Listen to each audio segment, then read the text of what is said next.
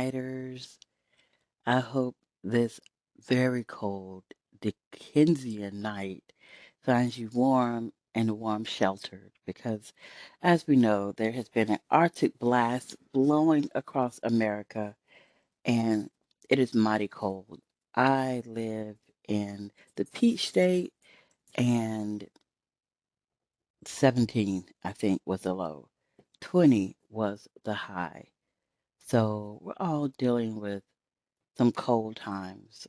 And I am fighting very hard my inner bah humbug, fighting it very hard because this is my favorite season. Christmas is my favorite time of year outside of Halloween. So, um, so many things going on beyond the Arctic blast. We have the takeover, and now maybe releasing of the reins of Twitter. We have the January 6th committee's final, perhaps coup de grace on Trumpism. We have the midterms behind us. We have uh, Pelosi, you know, entrenched in history. We have all these things. And yet, guys, we're still here. And I believe very firmly we're going to cross into 2023 together, arm in arm. So, so what's been on my mind has been true crime. I'm a lit head, dyed in the wool, and I was just, I think, in the shower or maybe driving to work, and I was thinking about the podcast and all the great literature. Um, and it just dawned on me, you know, what about true crime? Some of your favorite podcasts have been of this genre, but you haven't really spoken about it on your own evaluation of literature and discussion of literature.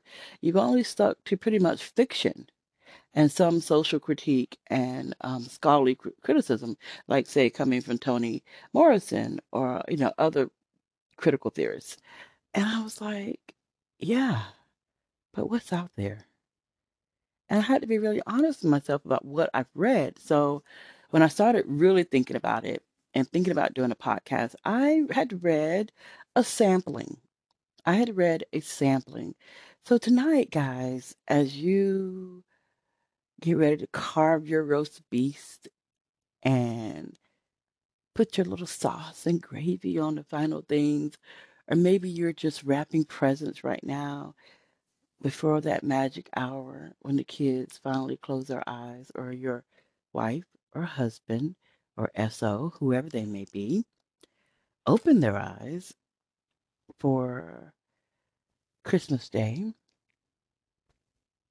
I want to share with you some thoughts on true crime and some of the best works, not only by, you know, the sale of the book in question, but also by, you know, um, critics and uh, theorists and people who study um, the impact of literature on society or how literature is really birthed from society.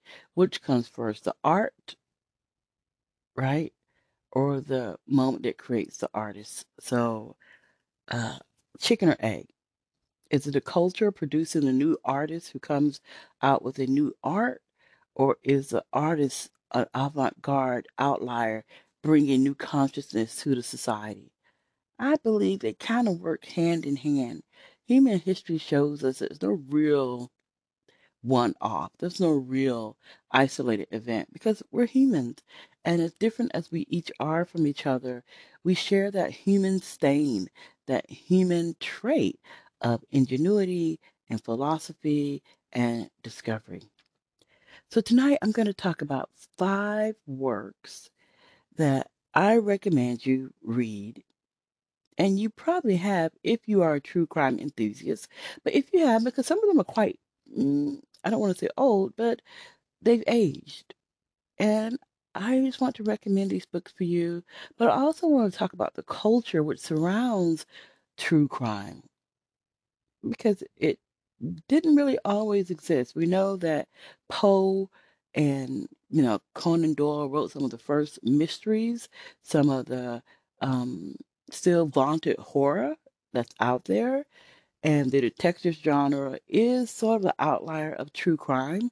It comes from our real lived experiences in a sense, but true crime post WW2 World War II changed, and it became in its early onset, it was for the male reader and viewer. The women on these covers, they called them sweats because the woman was essentially being tortured, raped, somehow in um, dire circumstances with a menacing male figure on these covers.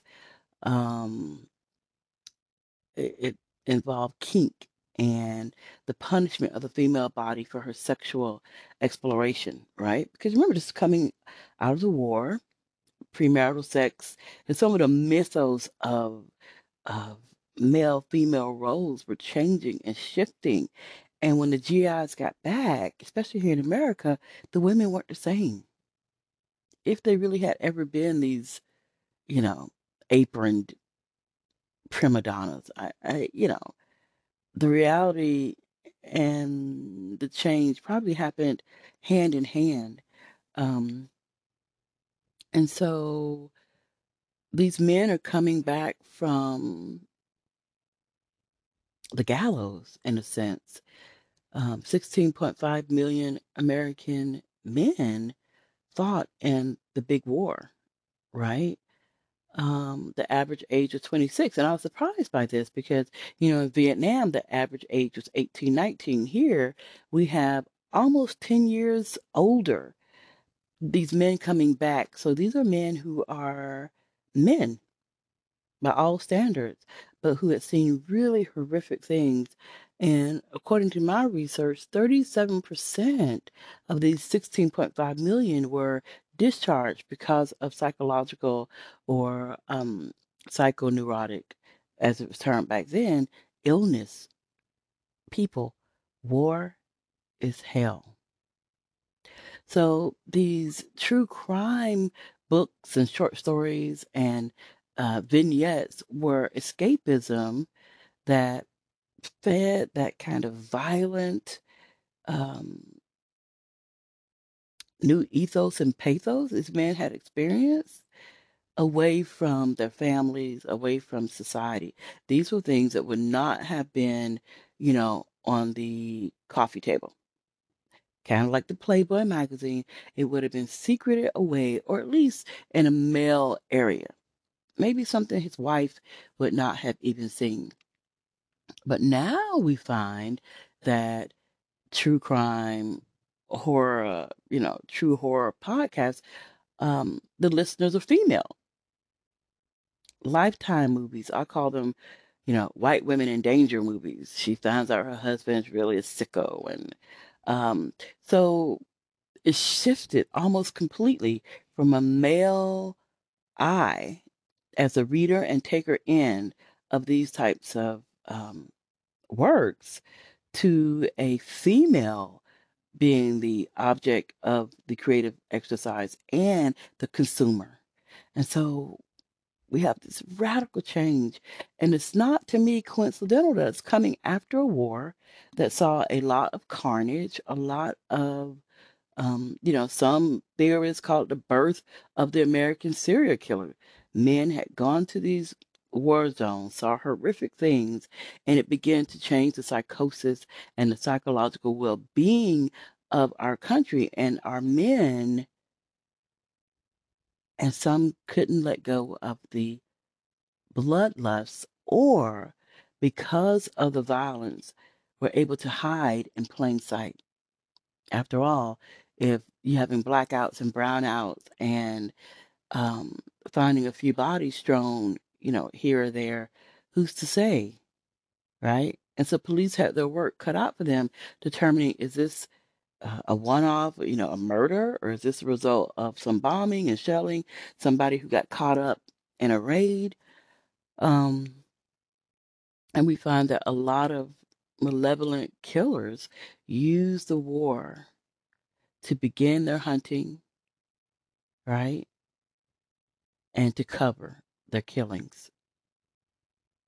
And then we get to the 60s and 70s, the children of these, you know, GIs, raised with fathers with secrets and hidden magazines with women being tortured and sweaty and open mouthed on the cover, giving way to its own steamy, sweaty outcropping of violence. And so um, the first work that I'm going to speak of, and you have, I'm sure you've heard of it, is In Cold Blood by Truman Capote. I've read this twice, and I remember reading it enthralled. I'd never read anything like it, and maybe it's what catapulted me into um, you know things like forensic files and um, cold case from a&e those type of shows that begin to deconstruct and um, break down crime scenes and crime technology in the hunt for killer or killers. Um, but capote's in cold blood was the first of its kind. Um, and not an absolute first but it was the first of its kind to put forth a new way of dealing with crime. Capote wrote this as it was occurring. He'd heard about it. He went out to investigate. The trial of the killers was ongoing, and the book wasn't published until after that had been resolved. Um, and Capote, you know, they say 8,000 pages of notes on this killing in the Midwest Americana. And perhaps it is a hinge changing door of the old America, somewhat innocent, closeted, pretending everything's okay, and a new America with the violence of the war, the depression, the Dust Bowl, uh, segregation, Nazism, Hitler, Mussolini, all came home all came home and slammed into this new art form. Um, so not necessarily created by Capote, Capote, but certainly used by him and made large and relevant by him. This is one of the best selling, I think it's the second best selling true crime um, piece in history. And we're going to look at both number one and two. Well, this is the second one, but I think just as a lit head, the better written. Now, there are accusations that Capote took license. And now that I'm older and having read it, he certainly did. I don't think, and perhaps this is what makes true crime a little bit dangerous, is that the objectivity of the old school of the old school newspaper reporter who just reporting the facts is somewhat blurred. Because even if I interview someone, I'm looking at their face, I'm listening to their voice, I'm wrapping my narrative around what they're saying. Does it support what I want? Does it not? Is it something I can leave on the floor? And so Capote had, uh, you know, a large number of detractors who felt like he'd embellished, he'd left things out, he'd um, misquoted purposely, misquoted for literary effect. And so um, it gives rise to a crit- criticism that um, work like Capote stokes violence, it milks it, um, and the word for it is, you know, porn violence. And you think about that word, go Google it. Porn being something that is explicit, gratuitous, mm, false, falsely representing, you know, whatever it's representing. When we talk about porn in a sexual sense, of course, it's a false representation of sexual acts between um, humans. But when we're talking about in violence, It's a false representation of violent acts that we commit upon each other. And so Capote, in being the first to really get wealthy, because he really had hoped to win the Pulitzer um, on this work, um, created a genre that is problematic. Because once we observe something, it's my dog, as the observer, we're changing things. We cannot help it. We cannot help it. Um, and all of our reasoning and good intentions can sometimes be obscured by the very fact that we are watching and we are who we are. We bring to bear what we bring to bear. So, the first one that I'd like to recommend, if you haven't read it, is Capote's In Cold Blood.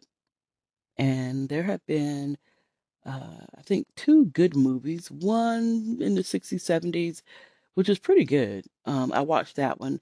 I did not watch the one with Seymour Hoffman. Um, I'm not sure why. I, I, let me take that back. I watched snippets of it, especially his interview with the killers. Um, but I didn't find it as riveting. Maybe perhaps because the Martin lens was unlike the lens of the previous movie, or maybe I'd already read it two times and so was too well steeped. I'm not sure, but the second movie, not poorly done by any means, just not as riveting because I think there was something austere and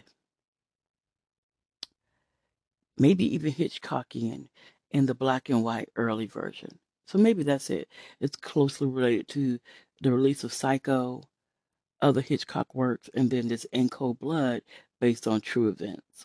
Maybe that's why uh, it stands out and resonates more with me. But if you're a true crime lover and you haven't read In Cold Blood by Truman Capote, go out and get it. Um, Google those terms um, porn violence. Also, Mark Seltzer, and you can find this online too, a social critic, calls it shock, trauma, and the wound. It's this pouring over something shocking and traumatic and wounding to us, you know, as a as a shared consciousness for the sake of prosperity. I mean, let's face it, Capote made lots of money off of In Cold Blood, the true story of the murder of the Clutter family. Um, and not not apologetically, he did it with literary um, aspirations. You know, he's expecting a Pulitzer. So this is a man when he sat down to write, sat down to give that reader something to consume that perhaps they'd never consumed before. The second one in the true crime um, world is Helter Skelter. And if you listened, I began the podcast with the Beatles' Helter Skelter because this is the um, Victor Bugliosi and Gentry's take on the Manson family murders. And I read this, and so I was I was amazed as I was researching, you know, um, for this podcast that I read the top two best-selling books of all time on true crime. Co- you know, just coincidentally, just as a lit head, I didn't read it for any particular class. It was just consumption, right? Consuming what was available. I found Helter Skelter dark, riveting. These were murders that had taken place in my mom's generation. I remember her telling me about Sharon Tate. I think we were watching a movie which starred the actress.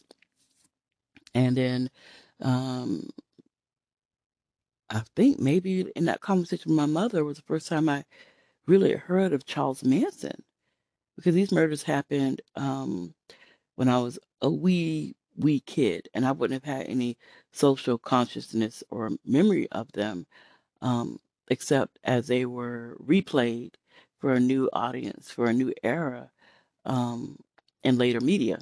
So, yeah, and my mom telling me about her horrific murder and the murder of her unborn child.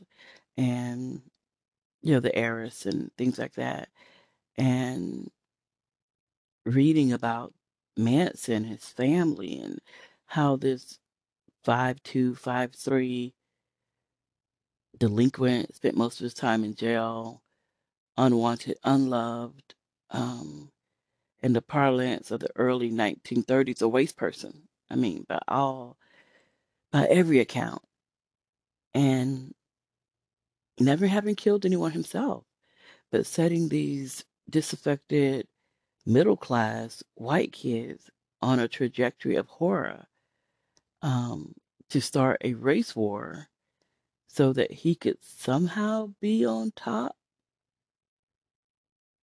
just boggles the mind. This boggles the mind.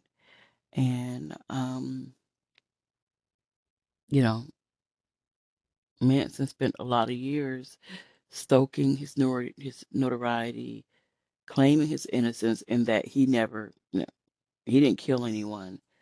But um, I think for America,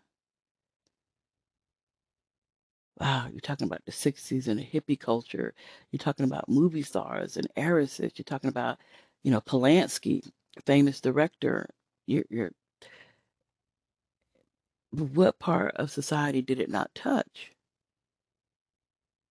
And the whole idea of inciting a race war. And if you look at the insurrectionists on January 6th, if you look at, you know, the Proud Boys, and if you look at the Klan and all these other groups, mm, nothing new under the sun, is there? Nothing new under the sun. So, Helter Skelter, and taking its name from uh, the Beatles song, which was a song revered by Charles Manson for its seemingly, or in his mind, apocalyptic, um, disjointed, futuristic breakdown of culture. And I'm not sure. I think Manson himself recognized his incapacity to be a decent human being. Anyone who tells you, don't let me out, don't let me out of this hellhole, ought to be listened to. Because maybe he saw himself this arcing to a darker and darker and darker persona. And some of his adherents, as we know, have died in prison. Um, and, you know, he killed a lot of unnamed people too. I mean, we, we think Sharon Tate, but um, some of his first, first victims, of course, were ordinary people who got caught up in his web, from whom he wanted something property, money. Um, they were threatening him as far as their prestige or good looks, all the things. All the things. So, Helter Skelter and In Cold Blood being the top two um, best selling true crime, Helter Skelter being number one, In Cold Blood being number two, crime uh, literature of all time. But I want to take a little bit of shift and recommend Night by Elie Wiesel. Now, I know you're saying, well, I know Night. It, it's not really true crime. But it is. It is. Elie Wiesel, in this instance, is a first hand narrator of true crimes against the Jewish people. And by extension, crimes against humanity. Based on real events, real crimes of Hitler's Third Reich. And some of the and I, guess it's well placed because it's WW2, right? One of the most horrific wars in recent human history. and its shaping of our concept of violence and the things we could do to other bodies comes from Hitler and and the German armies and other complicit armies wreaking havoc first on its own citizens, first on its own citizens, euthanizing the mentally um, disturbed, the um, mentally diminished in their eyes, handicapped, gays, starting with them first, and then reaching their talons for Jews and Poles and homosexuals and gypsies, and the list was endless.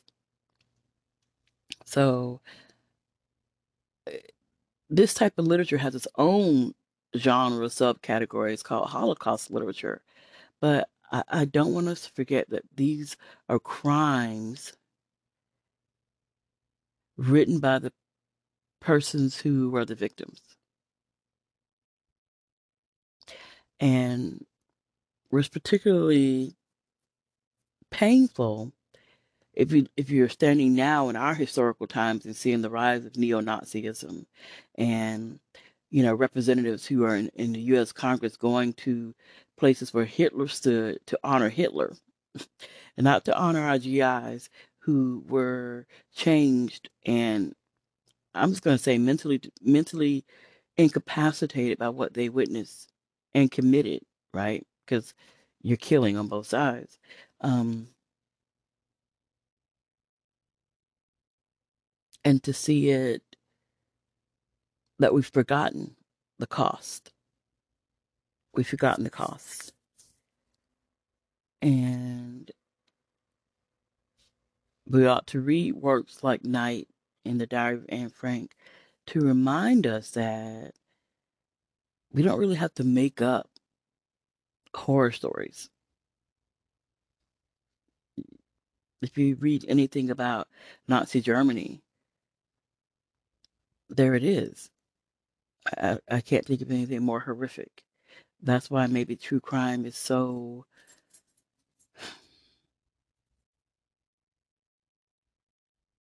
digestible in a sense because we recognize that uh, at any time we could also be victims, right? You think about a Ted Bundy, a Dahmer, the people they encountered were everyday normal people going about their business, suddenly ensnared in a trap by a murderous spider who never had any good intentions. You know, whatever good Bundy, Dahmer, Gacy, whatever good they did is is laid waste by their complete malevolence and black besmirching in human history. So third on my list as true crime is to read Night by Elie Wiesel as he discusses his experience surviving in the death camps. And there are actual pictures of him in the death camps. And the fact that people would try now to say it's a it's a work of the Jewish imagination is disgusting to me. The same people who say slavery was benign servitude. It's disgusting. Okay, I gotta move on. Number four, Rosewood, the full story. Written by Gary Munro. And there are lots of uh, books on this particular horrific event in 1923, the annihilation of a predominantly black town in Florida. So I'm probably gonna have to do a podcast on this. The claim of rape, white anger, and mob violence. Official toll six to eight dead.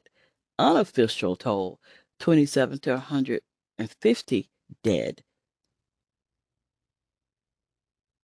The eyewitness accounts of stepping over bodies after this atrocity, of mass burials, of um, a town that was laid waste to and never returned. Now in Florida, it's a historical site.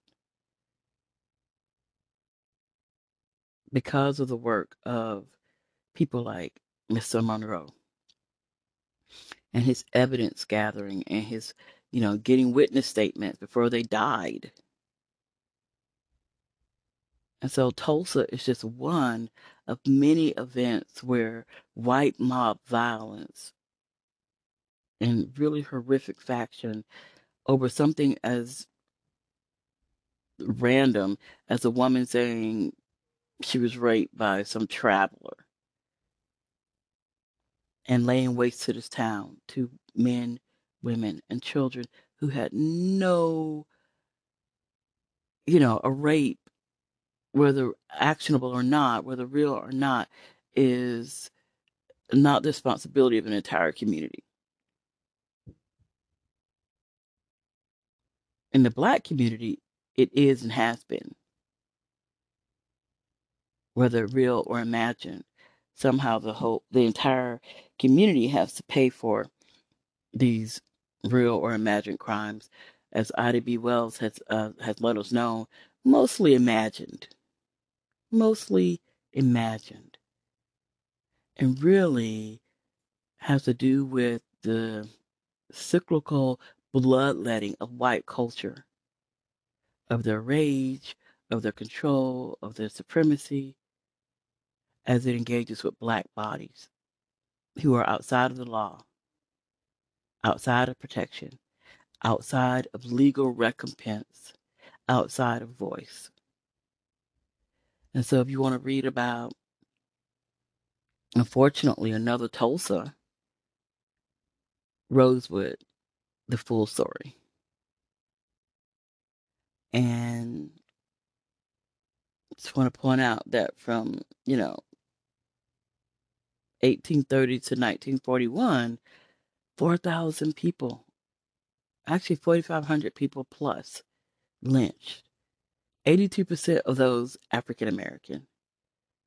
This is a crime that has a particular victim, a particular target, and almost no punitive consequence.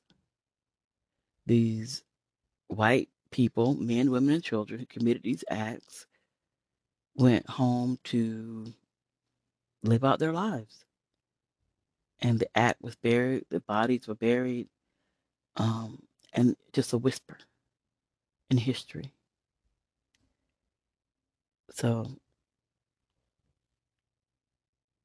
and this is why, to me, it's dangerous to listen to people who are saying, let's defeat critical race theory, let's defeat woke culture. What they're really asking you to co sign, what they're really asking you to do is silence the voice of the oppressed. Anytime someone is asking you to do that, whether it's banning Night, banning the Diary of Anne Frank, banning the study of Rosewood and Tulsa and systematic racism, they're asking you to side with the oppressor. And a person of decency, of ethics, of good conscience, a so called Christian, will never ever allow themselves, even mentally, to be on the side of the oppressor. So my number four, once again, was Rosewood. My fifth, and I, I want to give a shout out to um, a series I've been watching called Three Pines with uh, Alfred Molina, who does his ethos as his character of this chief um, in a police department is so hauntingly beautiful because here's a cop who is compassionate, who's gotten into police work for all the right reasons, and who is being challenged by the culture and the work that he's doing to still be decent and good. And I think when we talk about Blue Lives Matter, of course they matter, but the good cop suffers, right? The good cop suffers. Um, because to be a good cop is to be one who is compassionate and caring. But the understory, the subtext of this series is missing women, indigenous women and girls. And even before I started watching this, I just been reading about because I guess I am a true crime enthusiast about missing women all over the world, missing women in Asia, Africa, uh, Europe, Eastern Europe, South America, America, Canada. The number of missing women and girls, black women who just, I'm going to get milk and are never seen from. And the particular book that I'm going to recommend is called Highway of Tears by Jessica McDiarmid. M C D I A R M I N D. And she says that Indigenous women are often over policed but underprotected. Over policed and underprotected. And that stuck with me because all victims of crime, well, the majority victims of crime, fall into this category of being missing before they're missing, twice missing.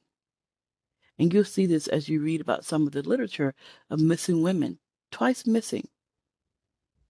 Their voice is missing in their culture and communities, definitely outside of their culture and communities. And then when they go missing, when the physical body disappears or is annihilated, missing again. And so this book, Highway of Tears, speaks particularly to a stretch of highway in Canada, about 450 miles long, where a number of Indigenous women and girls have gone missing or have been killed outright. Bodies found, killed, rape, signs of strangulation, um, torture, um, purposely ran over by trucks. This particular stretch of road is um, not well developed, sparsely traveled. And so when these women, you know, hitchhike because they don't have access to cars, Uber, they don't have access to money, to autonomy, they're putting their risk, you know, they're putting their life at risk, literally, just to go get groceries, just to go meet a friend. The things that in our urban society um, seems quite normal. But then I thought about it Mm, it's no safe place for women. You walk to your car, you've been taught to hold your keys a certain way, make a little bit of noise. You've been taught to maybe even not jog at night. Um, be careful what you wear. This incitement to male violence that is, un, you know, you can't predict it. There's no safety. There's nothing that you can do against somebody who wants to take your life. And maybe that's why the Lifetime movies, the true crime fans are just trying to assuage the certain knowledge that any of us, especially female and children, can be victims. We think about Dahmer and his basically teen victims, Gacy, his teen victims, there's a predator out there.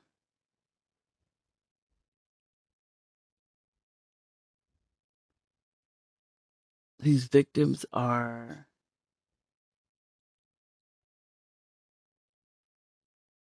young men, women, and children. So, once again, my last recommendation is Highway of Tears.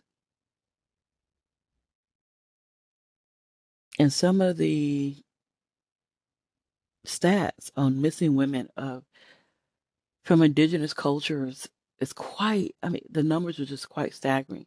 7% of the population but 40% of the missing?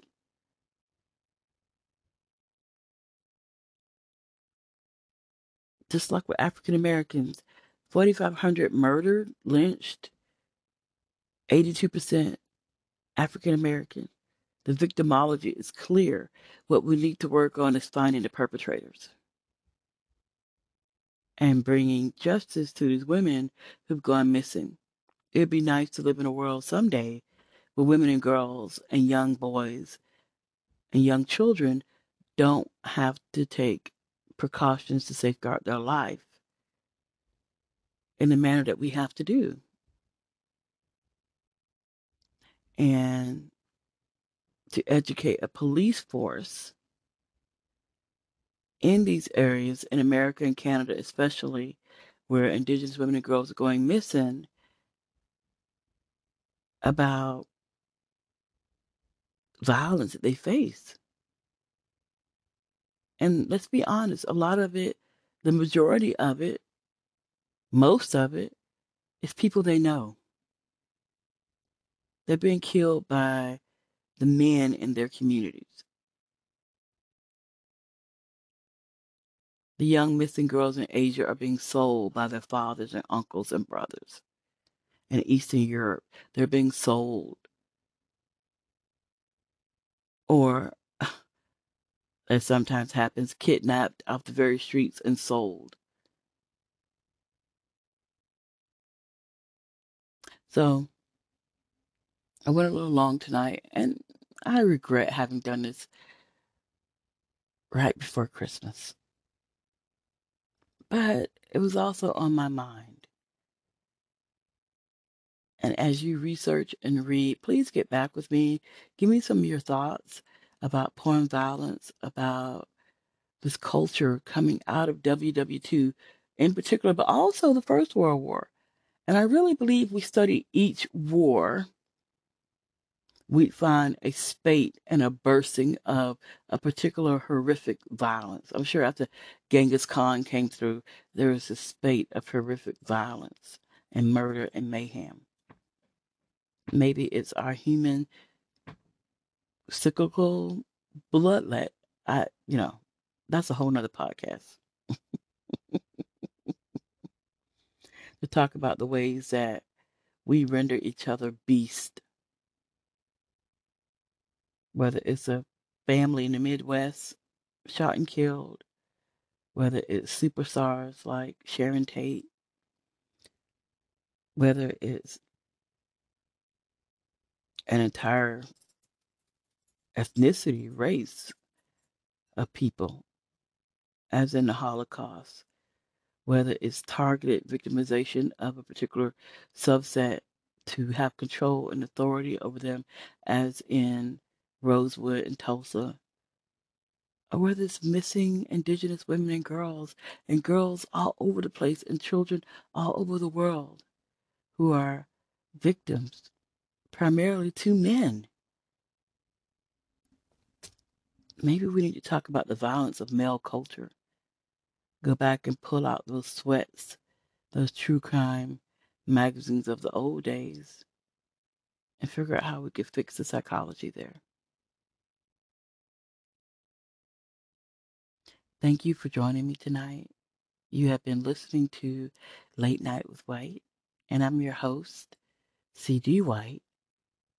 I want to wish you a Merry Christmas. I would definitely see you in the new year. Please stay warm. Reach out to your family, older people, and be sure that they're warm. I know where I am. There are power outages, and I, I'm hoping people are at hotels. I know the Red Cross is on it Thank God for people who do that. But, and, you know, 15 degree weather, um, it's a sad day for your electric company to have failed you. And I know that the power systems are working very hard to get that power back on for those who need it. Thank you for listening and good night.